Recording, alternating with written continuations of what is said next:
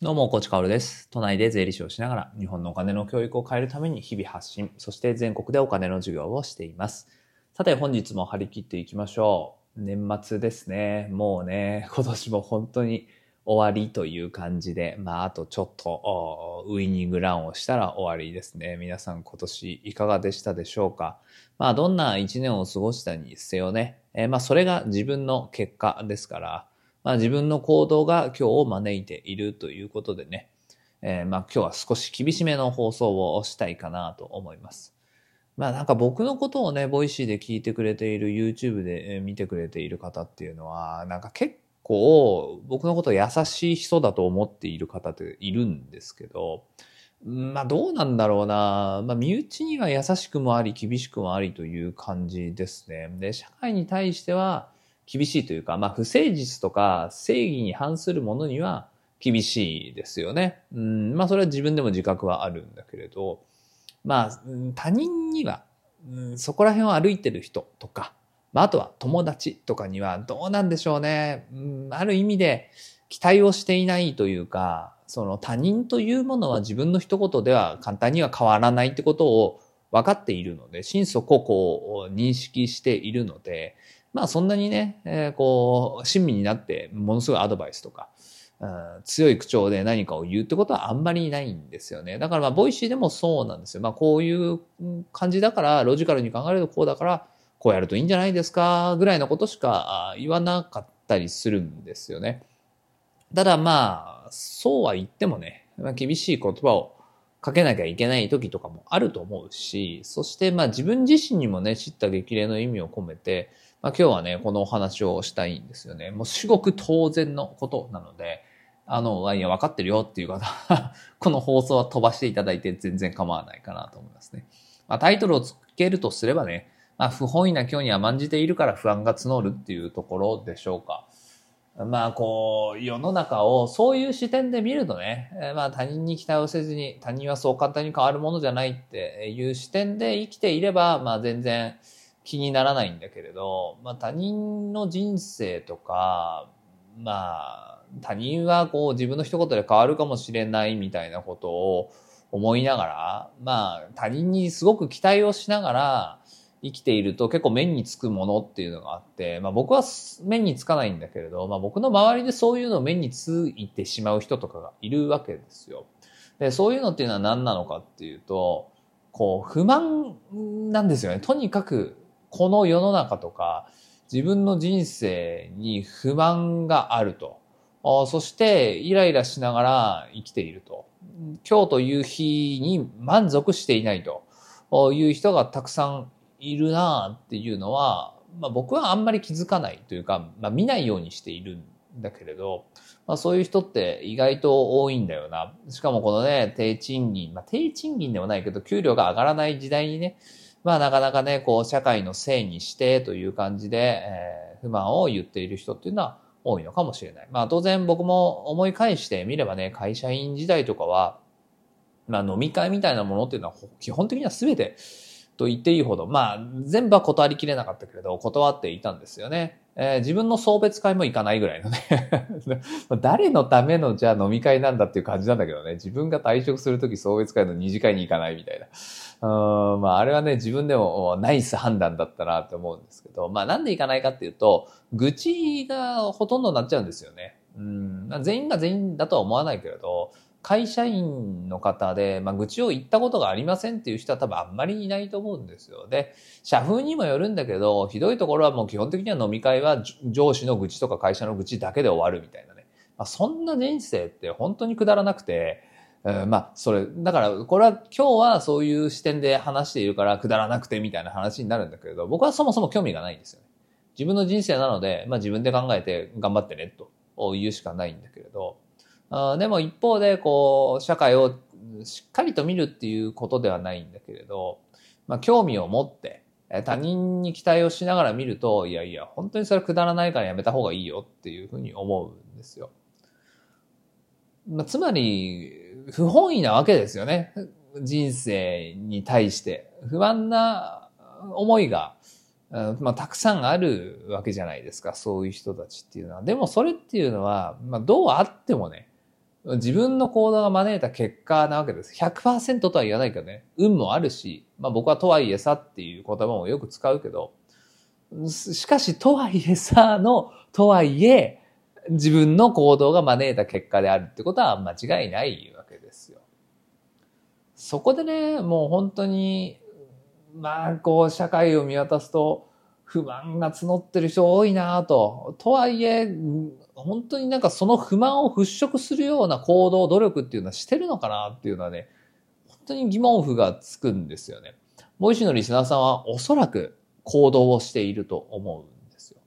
で、こういうね、現状を不満が募っている今日という日を打破するためには、考えて行動する以外ね、もう絶対にないんですよね。僕はもう本当に自分の人生っていうのは、うん、まあ言い方は悪いですけど、基本的には不満なんですよ。不満。不満、不満、不満と。満足してないんですよね。で、僕はこれをポジティブな不満足って呼ぶんですけど、ポジティブな不満なんです。もっといけるぞと。考えて行動してロジカルに戦略を立てれば、僕が実現したいものはもっと実現できるはずだっていつも思ってるんです。それは、えっ、ー、と、芸能人になりたくて、もうそれだけのために東京に来て、もうそのためだけに生きてきた22年間、大学を卒業して、もうじゃあやっぱりやめるかって言って全てを失っても何も残ってなかった時に、もう本当何者でもないどころか、明日食うためにもしんどくて、えー、当然仕事もなくて、アルバイトをしてるだけで、で、お先真っ暗ですよ。で、名古屋出身だから東京で生きていくためには家賃も払わなきゃいけないし、その時から僕は、なんかできると思ってたんだよね。ちゃんと考えてちゃんと行動すれば必ず未来は開けるって思っていた。そう思っていた自分がすごいとは全く思わなくて、これは本当に運が良かったなって思うんだけど、そういう性格だったっていうことですね。考えて行動することだけで僕は道を切り開いてきたので、この考えて行動するということをね、今一度真摯に受け入れていきたいなと、真摯に向き合っていきたいなと思っています。僕もやっぱりね、社会に不満があるわけですよ。日本の中枢に不満があるわけですよ。本当にね。それはもう僕のボイスをよく聞いてくれてる方は特に今年はね、僕の財務省嫌いが爆発した年だったと思いますよ。もう言葉の端々にね。本当に不満がある。だけれど、不満だ不満だって言っても社会は変わらないじゃないですか。この不満をね、ネガティブな不満にするのか、ポジティブな不満足にするのかっていうのは自分次第で。まあ、そのためにはもう考えるしかないんですよ。この不満を少しでも和らげるためには、自分の人生をより良くするためには、満足いくものにするためには、不本意な今日に甘んじているわけにはいかないわけですね。なので、考えて行動しましょう。僕もまだまだ考えなきゃいけないことたくさんあります。山ほどあります。もう24時間、1日24時間じゃ全く足りないぐらいに考えなきゃいけないこと、行動しなきゃいけないこと、本当に山ほどあって、辛い日もね、たくさんあるんですけど、まあ、それでもね、自分の人生、そして社会、そして日本、あとはね、次の世代の子供たちのために何ができるかな、どうしたら良くなるかな、現状よりも良くなるかなっていうことは、やっぱり足りない24時間ながらも24時間ね、夢にでも出てきますから、24時間考えてるつもりなんですよね。えー、なので、まあ、ボイシーをね、聞いてくれているような方っていうのはさ、まあ僕は常々言ってますけど、この日本では社会のトップランナーだと思うんですよ。少し前のデータでは日本の大人たちっていうのは1日平均6分しか勉強しないんです。もう終わってますよね、これ。終わってるって言葉はあんまり言いたくないけど、でも終わってると思います。本当にこのデータが真実ならね、本当に終わってると思ってる。でも、それじゃいけないことはもう分かってるわけじゃないですか。明白なわけじゃないですか。だから、僕たちは行動しているんだよね。ボイシーを1本聞くだけで1日6分以上の勉強になるわけですから、あその勉強と学びと、えー、思考を持ってね、えー、2024年に向けて、え、また行動をしていきましょう。まずは自分の人生と自分の大切な人の人生が向上することだけを考えればいいと思います。そこで余裕が出てきたら、社会に目を向けて社会が少しでも前に進むようにね、考えてくれる人が増えたらいいなと思います。僕もね、自分の人生に今余裕があるからそれができるわけで、全くできなかった時も長かったですからね。23、22歳、23歳ぐらいから、まあ税理士として、独立一歩手前、まあ税理士試験受かるぐらいまでかな。なのでまあ30手前ぐらいまではもう本当に何も考えられなかった。まあただ、自分の人生がより良くなるために自分がどうすれば浮上していくかだけはもう常日頃からずっと考えてたからね。それは本当にエゴだったと思うし、自己中だったとは思うけれど、でも本当に考えてよかったなと思います。なので、まあ人それぞれ事情はあるしね。まあ人生があるし、環境があるので、まあ誰しもに当てはまる話ではないかもしれないけれど、でも、やっぱり考えて行動することが、すべての礎というかね、すべての何かをこう切り開く第一歩になると思います。なので、まあそんなの分かってるよっていう方はね、おコーチが今日は吠えてるなという感じでね、えー、聞き流していただければいいし、まあ心のどっかにね置いておいていただければいいんだけれど、今なんかうまくいかないなとか、2023年うまくいかないなとか、現状に不安があるんだよなとか、なんか最近自分愚痴っぽいなとかね、えー、不本意な今日に甘んじている人っていうのは今一度ね、自分の行動っていうのを見つめ直しましょう。僕だってそういう時期っていうのはあります。なんかうまくいかないなとかね、いや、もうほんと大変だなとか、もうほんと嫌になっちゃうなってね、口に出しちゃうようなこととかもあるんですよ。でもそれっていうのは言ったからといって何も変わらないじゃないですか。本当にね、もうみんなわかってるんだよね。そんなことはみんなわかっているんだけれど、言っちゃう時もある。そういう時はなんかこういう放送とかでね、えー、お互い励まし合ってね、えー、頑張っていきましょう。ボイシーリスナーさん、OB ボイシーパーソナパーソナリティ、そして、まあ、ボイシーに関わる人たちっていうのはね、こんな綺麗なインターネットで学びある場所を作っているわけですから、みんなでね。時代のトップランナーじゃないわけないんですよ。まあ、時代のトップランナーにならなければいけないんですよね。日本のトップランナーがここでなければ、もう日本はね、沈みゆく船ですから、あそしてそのスピードは加速していきますから、まあ、学んで考えて行動する人が増えて、えー一人一人の人生が向上して、そして社会が向上していく。そこをね、目指してね、少しずつ頑張っていきましょう。まあ今日はね、なかなか、うん、なんか、思うところがあったんでしょうね。なんか今日はこういう話したいなと。まあ一年に一回ぐらいはね、なんかちょっとこういう厳しい話。厳しい話というかもう本当にね、えー、聞きたくもないっていう精神状態の人とかもね、えー、いるとは思うんですけど。まあ、あそういうこともあります。人生はね。僕もね、この放送が正しいかどうかはわかりわかりませんが、あまあ、たまにはね、自己中心的にね、行こうと思います。僕は2024年もね、社会が少しでも前に進むために、1ミリでも前に進むために、子供の世代に、え少しでもより良い社会を残せるためにどうすればいいか、自分が何ができるか考えて行動していくつもりです。皆さんは2024年どう考え、どう行動していきますか？一緒に頑張っていきましょう。さて最後にお知らせです。